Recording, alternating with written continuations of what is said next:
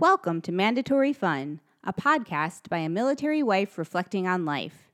I'm Erin Stevens, military wife and slacker extraordinaire. It's been a hot minute since my last podcast, and I seem to be saying this quite often, but school is out and it's summer, so humid here that it clouds my ability to think. Plus, every time I come up with an episode idea, I decide the topic may not be such a good idea. So here we are. I will tell you one thing though this topic is one that I believe everyone can relate to. I know that when I'm having a rough day, week, or month, or just having a pity party, I look to what everyone else has or does, and I feel jealous. The saying, the grass is always greener, is such a true statement, at least from the outside. I think that this is one of my biggest flaws as a woman with every hat that I wear. Be it as a mom, wife, daughter, friend, or spouse, I have a tendency to compare myself to everyone else. The word jealous has the same origin as the word zeal or zealous, and for a long time was used in a positive way when describing one's desire to be like someone else. Envy, on the other hand, had the negative connotation. Today, the two words are used in the same way. Many people still think that there are small differences between being envious and being jealous, but I digress. I was a coach for a couple of seasons for the program Girls on the Run. It's such a great thing for girls grades 3 to 5 because it not only gets them out and active and working towards the goal of running a 5K, but it also talks about the pitfalls we all face in adolescence. How gossip spreads and it's harmful, or how you need to stop and take a breath before you react. I found myself saying often that these are lifelong lessons and that I still have to work on my attitude and self talk to this day. I loved middle school. I felt like a big fish in a small pond, and really like I was going places. I did well in school, I loved my teachers, I had friends, and I was never plagued by a super awkward phase, but rather a mildly awkward phase. It was the early 90s, so my bangs did not escape unscathed. I think that I felt pretty comfortable in my own skin, and I wasn't afraid to be myself. Then high school happened. My high school started in eighth grade, which was way too young. I wasn't prepared for the way I'd feel in a place with so many more people and people that I didn't know. My friends started to change, and along with that came my questions about myself and who I was and how I looked at the comparisons between myself and everyone else. Without going too deep, I think that's where the seed of jealousy probably began for me, as it likely does with many people. It didn't manifest itself in a nasty way, but I started to feel differently about myself. College was similar. I compared my body to other girls and my ability or inability to put myself together. I compared what I had come from and what others had come from. My roommate had a ski house in the mountains, and while that is not a normal occurrence for most people, I was jealous that my family didn't have one too. Give me a break though. I was still only 18. This time in my life, I started to see the jealousy in other people. I began to notice how it reared its ugly head in friendships and relationships. I could see how being jealous could make a person mean and lash out when it was just the appearance of someone else being better or having more. So, how does this relate to my life now? My husband has been in the military for um, about 15 years now, and it's a constant struggle for me. The struggle changes shape depending on where we live and the circumstances at the time, but there is always some nagging frustration that happens because I'm comparing myself to the people around me and feeling jealous of them in some way or another. When my first daughter was born, I was in Alaska. I was far away from family and any sort of help. I was a new mom who was lost in the abyss of sleeplessness and breast milk and very overwhelmed. My mom and dad came up and helped me for two weeks, and it was the only time that I felt at ease. My mom especially took some of the pressure off of Jake and I, and I got a bit more sleep. I was also able to take a shower again. She was my first, so the idea of leaving her alone for any length of time seemed like it would kill either her or me. Then my parents left. This isn't an episode about depression, so I'll skip over that emotion and on to my traveling to Cleveland a little while later. My friend had just had a baby. She had her in laws one street over, and her parents were in town as well. She had a night nurse and all of the help she could ever need. To this day, if she needs a sitter, she can call family. Not just for a date night either. If she gets into a pinch, there's always someone there to help. I know so many non military people who have this and don't even realize how nice it is. One time I remember going to base for a doctor's appointment when my first daughter was probably one and a half years old. I was sick. It wasn't a scheduled appointment. Um, I think I had a sinus infection or strep or something like that. And so I went to flight medicine on base. I took my daughter with me. We lived 30 minutes away from the base um, in Tucson, and I just didn't have anything else to do. So I took her with me.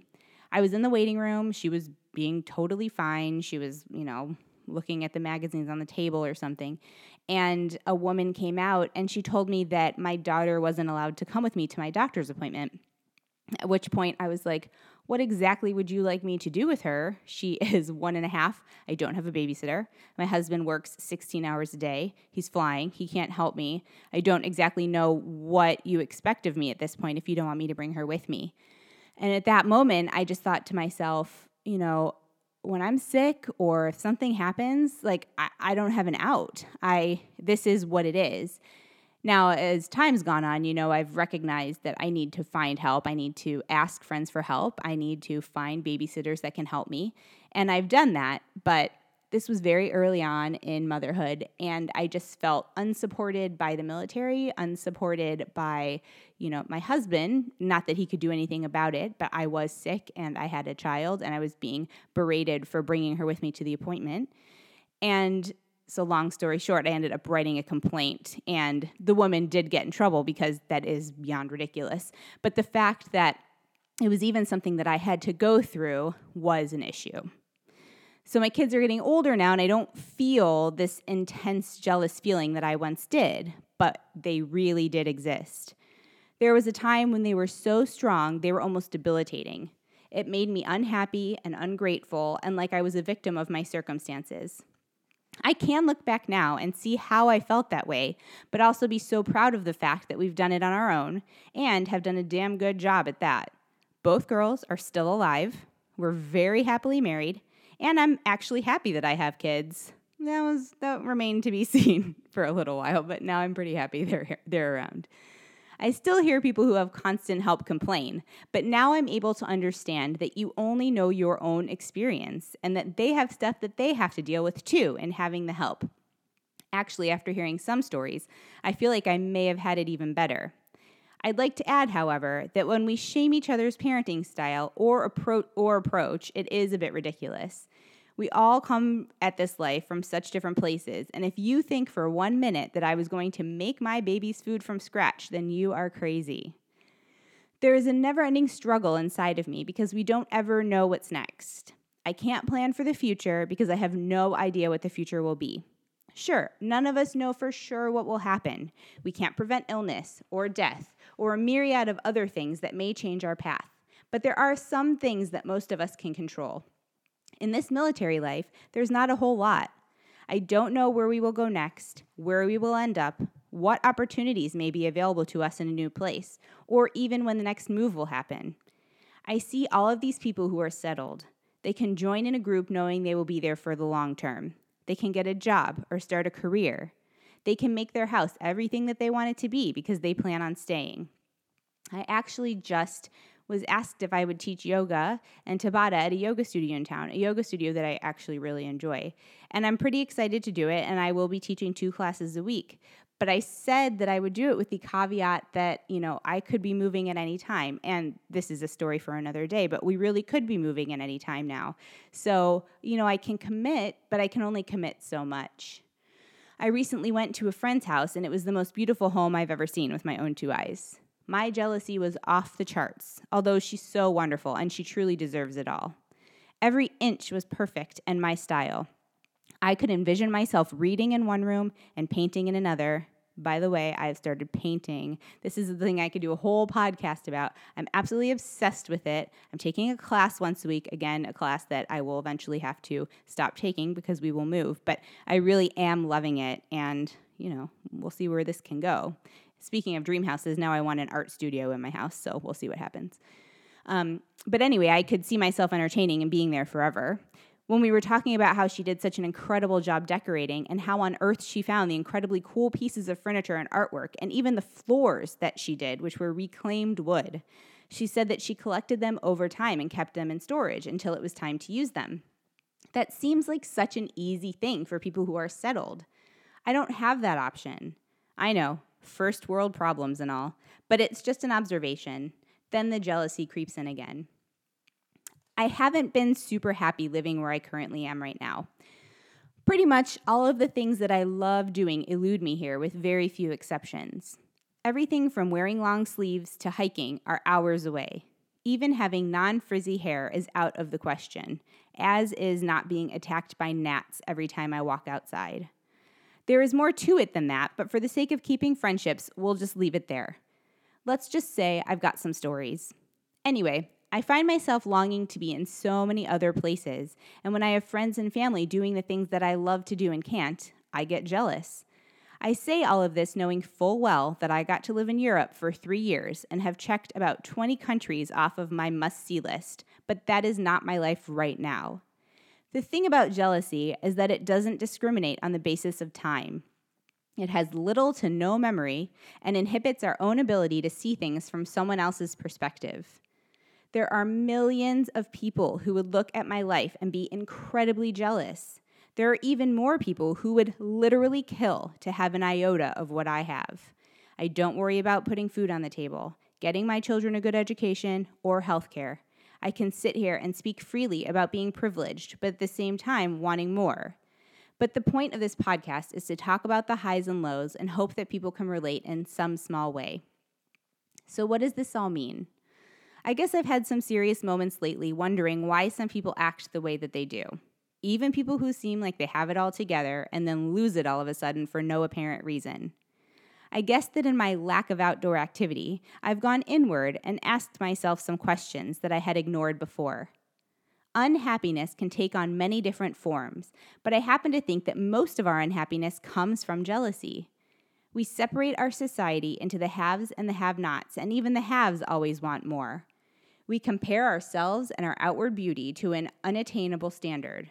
Our wealth hinges on the idea that you can always make more and do better, and our day to day lives are constantly scrutinized by those around us. I think that it may do us all a bit of good to at least call it out in ourselves, and then maybe we can move past it just a little bit.